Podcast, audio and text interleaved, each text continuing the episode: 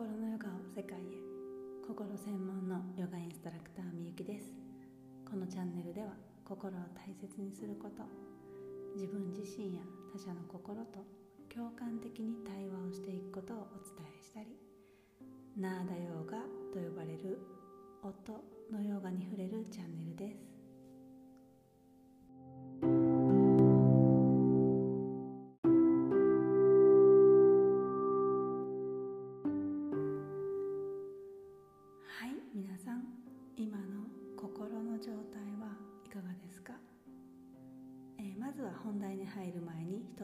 知らせをさせてください。半年間の心の旅クラス、えー、秋10月に開校予定です。来月から募集をいたします。チェコから、えー、お届けをしますので今回からは日本の夜の時間帯となります。よかったらプロフィール欄の各 SNS をフォローしていただいてチェックしておいてください。少人数制なのでもう受けたいって思ってくださっている方はインスタグラムなどの DM からご連絡いただければありがたいです。では今日のテーマに入っていきましょう。今日のテーマは感謝は湧き起こるものです、えー、前回に引き続き今回も感謝に触れていこうと思うのですが皆さんも当たり前にあるものになかなか感謝できていなかったり意識を向けるのが難しかったりしませんえー、そんな感謝というもの、えー、私はですねチェコ生活今10日ほど経ちましたが日本の食材が手に入らない。あってもめちゃくちゃ高いんです。どうやら完全に私舐めておりました。なので、えー、今ですね日本食に超絶感謝をしているわけなんですね。いやーぜひこれからチェコに遊びに来る予定のがある皆様お味噌とお醤油とみりんと、うん、ポン酢と 昆布と、えー、お寿司の海苔とかそうだなカットわかめとかカレーのルーとかもう遠慮なく遠慮なくどしどし持ってきてください。いや本当にあのマジで切実に困っていたりするんですけど、まあ、手には入るんですけどね高くてびっくりしてるんですね。で前にいたアメリカのサンノゼという町では大きな日系スーパーが3軒もあって本当に車で15分ぐらいどこも15分か20分とか全く困っていなかったんですね。なんなら私はしょっちゅう草団子とか京都の生八つ橋とかを買ってです買ってですね、えー、熱いお茶ともしゃもしゃうまいとか言いながら食べていたわけなんです。アメリカで,、うん、でこういった、えー、便利さの中もうあるという状態の中にいるとそのありがたさがなかなかわからないこれって皆さんもよくあるんじゃないかなと思って水道をひねって水が出てくることに毎日毎回毎回ひねるたびにわもうめっちゃありがたいって思わなかったりするじゃないですか。で都会に住んでると、えー、自然があるところに行った時にうわ気持ちいい自然ってありがたいって思えるけれど田舎にずっと住んでいる人がうわもう自然ってありがたいって思わなかったり思えなかったりすると思うんですね。で、えー、チェコに来てからはですね今毎食お料理にお醤油を使う時にも一滴一滴が超ありがたい本当にありがたい。いや本当このお醤油一本があることがめちゃくちゃ感謝だなって思っていたりしてうん人間ってそういう生き物なんだなってしみじみ自分自身に対しても思っていたりします。物が手に入らなかったり、えー、誰かを失ってしまってからそのありがたさが身にしみるように深く感じる動物なんだなって、うん、で子供の頃に親に感謝しなさいとか言っても親のありがたさなんてわからないと思うんですよね。お父さんとかお母さんが仕事をしていようが家事をしていようがふーんなわけです。ふーんすらも思わないかも。でそれが一人暮らしをしたり、えー、親を失ったりしてそのありがたさが分かったり。で、えー、私自身は感謝してもらうことを求めてお母さんをしているわけじゃないしまあふーんでいいと思っているんです。だけどこうよくもっと感謝しなさいとか感謝が足りないとかこう耳にしたことも皆さんはあるんじゃないかなと思っていて、えー、そこには私はですねうんちょっと違和感があって。で、えー、例えばそうだな。こう奥さんに文句ばっかり言われて。もっと給料もらってこいなんて言われていたら奥さんが家事育児をしてくれていることに旦那さんは心から感謝できるだろうか。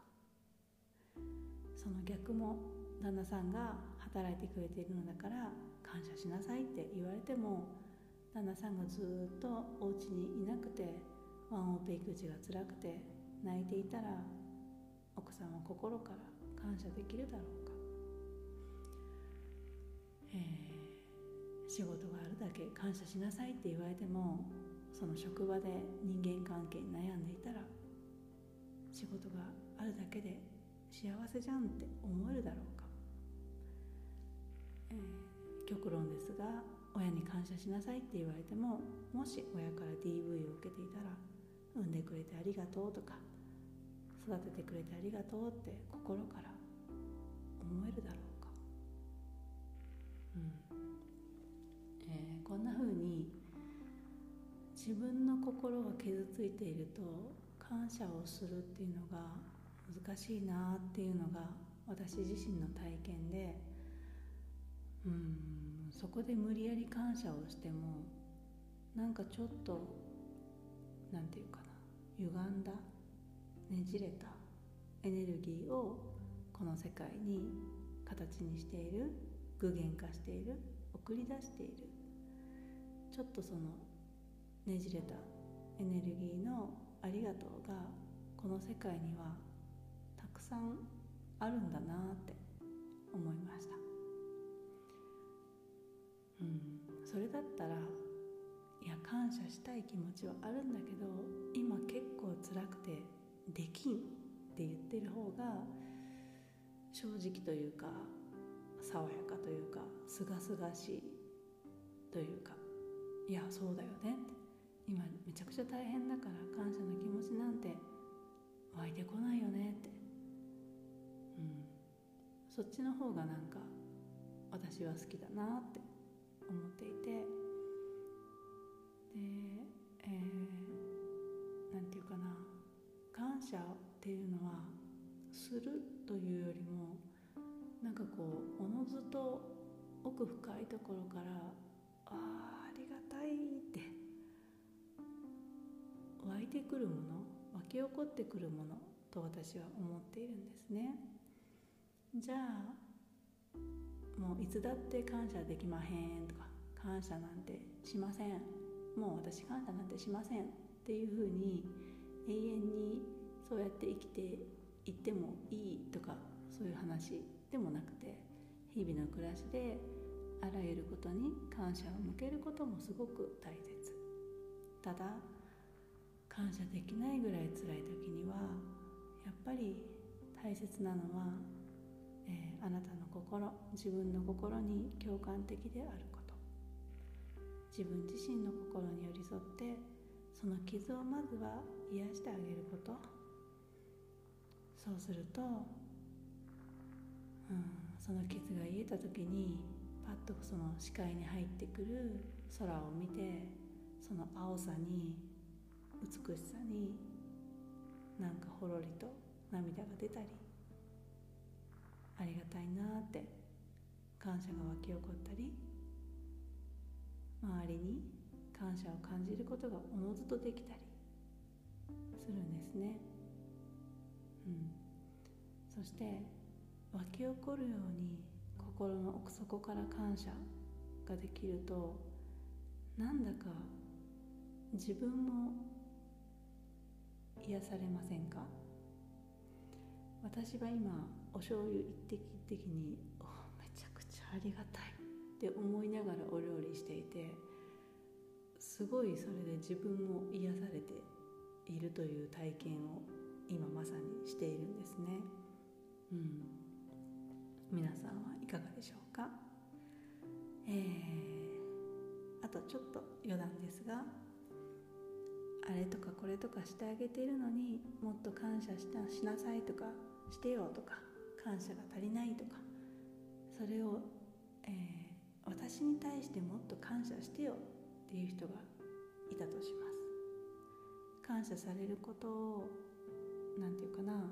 見返りとして何かをしてあげるとかこんなにもやってるのにとか私こんなにもよくしてあげてるのにとか言っているとかもしくは思っているとかだとそのエネルギーは必ずこちらに届くんですね。どれだけよくしてくれていてもそのエネルギーをどこかで感じていると受け取り手は受け取りづらくなったりするんです。もちろんそれでもありがたいなってこっちは思っていてありがとうって言うんだけれども表現はしていたとしてもけれど相手は満たされなかったりっていうことがあります。でこれはその受けてあなたがどうこうっていうわけではなくて感謝してほしいもっとありがとうって言われたい言われるために相手に尽くす認めてもらいたいとかそういった何か、えー、過去のトラウマが相手にあるかもしれません、えー、こういった深い心の領域の話はまた半年クラスでやっていきますので、えー、この学びはめちゃくちゃ人生を変えてくれるもの支えてくれるものになると思います。ぜひぜひ一緒に学んでいきましょう。私が精一杯半年間サポートしたいと思います。半年クラスは10月スタートです。では歌う瞑想をして終わりにしましょう。今日も大切な時間をありがとうございました。サンスクリット語の愛の歌もう覚えたよっていう方は一緒にまだ覚えてないよっていう方は、えー、これからよかったら覚えていただいて普段ご飯をしながらとかお散歩しながらとか口ずさんでいただけたらなと